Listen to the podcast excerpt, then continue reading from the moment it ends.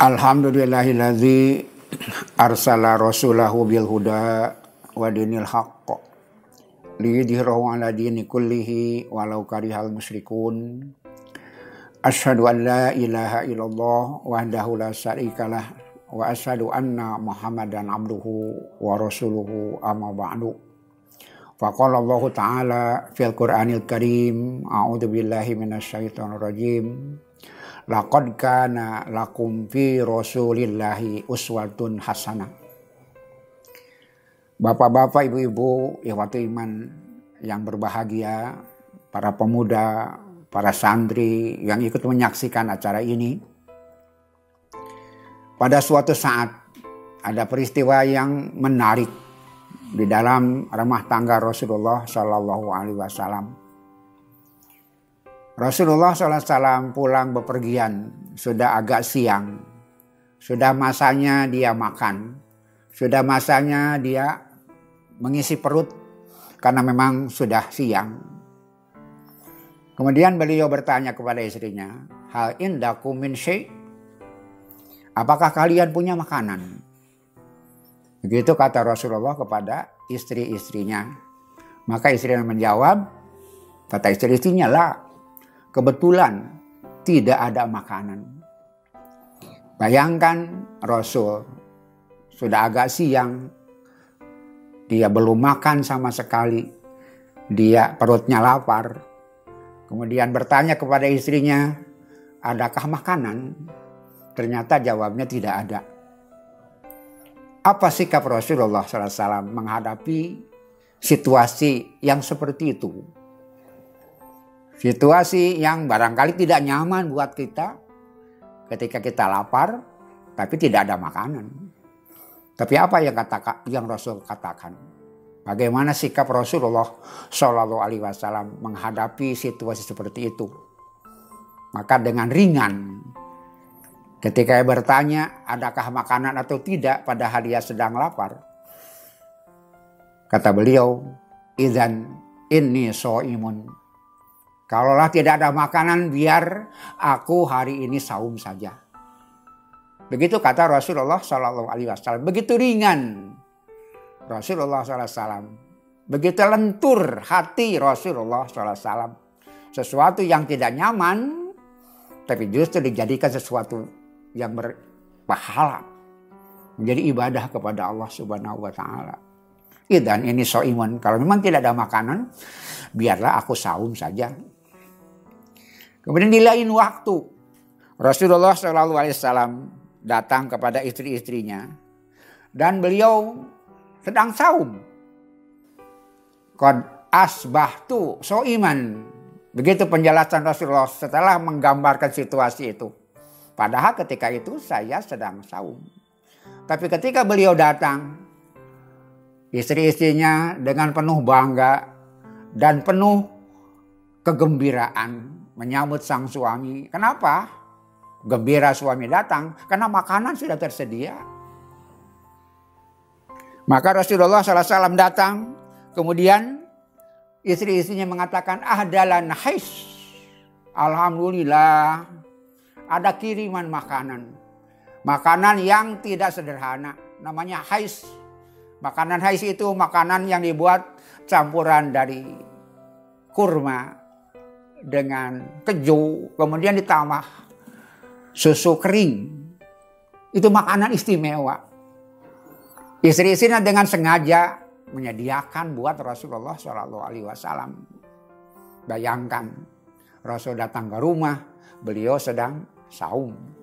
Tapi ternyata istrinya dengan sumringah menyambut kedatangan beliau dengan harapan beliau segera menyantap makanan istimewa yang sudah disediakan. Bagaimana sikap Rasulullah SAW? Beliau sedang saum. Tapi istri-istrinya mengharap supaya dia makan. Maka beliau ketika mendengar bahwa ada makanan yang sudah disiapkan, makanan istimewa yang diberikan dengan rasa bangga oleh istri-istrinya, beliau menangkap ya kan hari ini bawa ke sini. Akala beliau makan. Dia membatalkan saumnya demi untuk mengenakan hati istri-istrinya. Barangkali selintas kita berpikir dengan demikian Rasul kehilangan pahala karena saumnya tidak jadi. Tidak. Dia tidak kehilangan pahala, tapi sedang ganti pahala. Pahala saum sunatnya diganti dengan pahala mengambil hati istri-istrinya, mengambil kerelaan istri-istrinya, mempertimbangkan perasaan istri-istrinya. Itu adalah bagian dari ibadah seorang suami. Beliau tidak kehilangan pahala. Walaupun saumnya tidak jadi, kenapa diganti dengan pahala? Sikap yang baik kepada istri itu adalah bagian dari tanda kebaikan seseorang. Kualitas seseorang di dalam berakhlak dan berperilaku, etika hidup, bagaimana dia sikap kepada istrinya. Karena itu bersikap baik kepada istri dapat pahala. Itu sebabnya beliau tidak kehilangan pahala, cuma sedang mengganti pahala. Pahala saum sunat diganti dengan pahala sikap yang baik kepada istri. Yang dapat kita ambil pelajaran dari sana. Yang pertama yang harus kita catat secara fikih. Yang terjadi tadi adalah saum sunat. Saum sunat itu bisa diniatkan walaupun sudah terbit fajar. Asa dia belum makan apa-apa. Itu yang terjadi ketika Rasul mengatakan izan ini soimun. Kalau tidak ada makanan saya saum saja. Itu saum sunat boleh mendadak berniat saum pada sudah lewat fajar. Tapi kalau saum wajib itu tidak bisa. Man lam yubayit siam qabla fajri la siamalah. Barang siapa yang tidak meniatkan saum sejak sebelum fajar, berarti sejak malam. Saum wajib harus sudah diniatkan. Tidak bisa seperti saum sunat yang tadi. Saumnya diniatkan setelah terbit fajar. Itu saum sunat boleh. Tapi saum wajib tidak bisa. Kita harus meniatkan untuk saum wajib sejak semalam. Sebelum fajar kita sudah berniat untuk saum. Apa yang terjadi yang kita tonton dari episode kehidupan Rasul itu? Begitulah akhlak Rasulullah Shallallahu Alaihi Wasallam. Betapa dia menghargai istrinya, bagaimana dia merasakan hati istrinya, memberikan harapan-harapannya, tidak mengecewakannya. Bahkan kadang-kadang amalan ibadah yang hukumnya sunat beliau korbankan. Dalam artian apa? Ia berpindah dari seibadah ke ibadah yang lain. Yang kedua, sebagai bagian dari bekal kita menghadapi Ramadan apa? Saum itu pilihan. Saum itu bukan keterpaksaan. Saum adalah pilihan. Harus dihadapi dengan kegembiraan. Harus dihadapi dengan penuh semangat dan keikhlasan. Berpuasalah dengan dewasa. Berpuasalah sebagai pilihan. Ketika puasa sebagai pilihan, maka puasa nyaman buat kita. Justru lapar itu menjadi bahagia. Ketika saum itu pilihan. Tapi sering kali banyak orang kekanak-kanakan menganggap saum sebagai beban. Dengan segala cara dia memuaskan diri untuk mengganti saum yang tadi dianggap dia kehilangan kenikmatan dengan berbuka digambarkan bermacam-macam.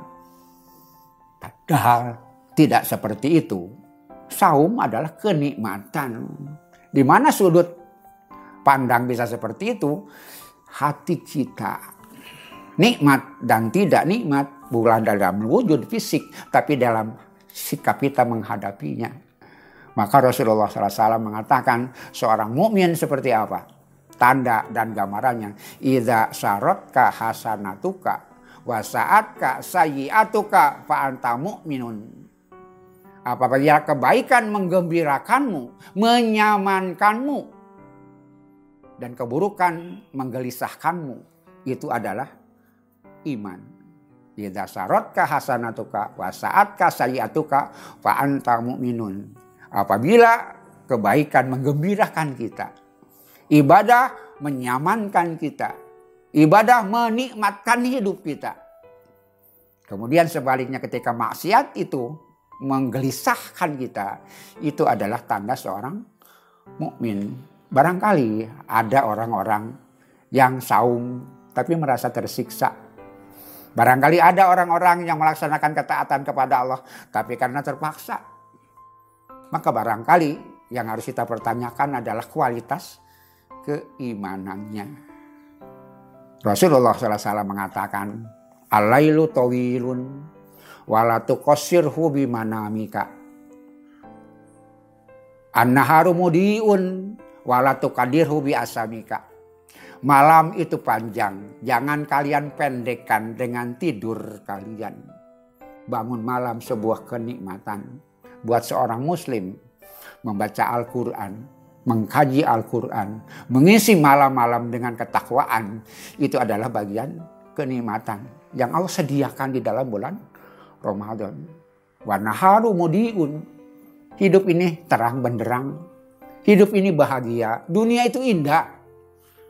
Wala kadirhu bi asamika. Jangan dikeruhkan dengan dosa-dosa kalian. Hidup ini indah.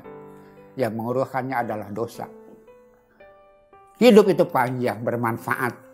Ketika diasi dengan ibadah kepada Allah subhanahu wa ta'ala. Tapi kata kuncinya adalah nikmatilah sebagai bagian dari kenikmatan dari Allah Subhanahu wa taala. Itulah yang sering kita bacakan ketika kita baca Al-Fatihah setiap kali sholat.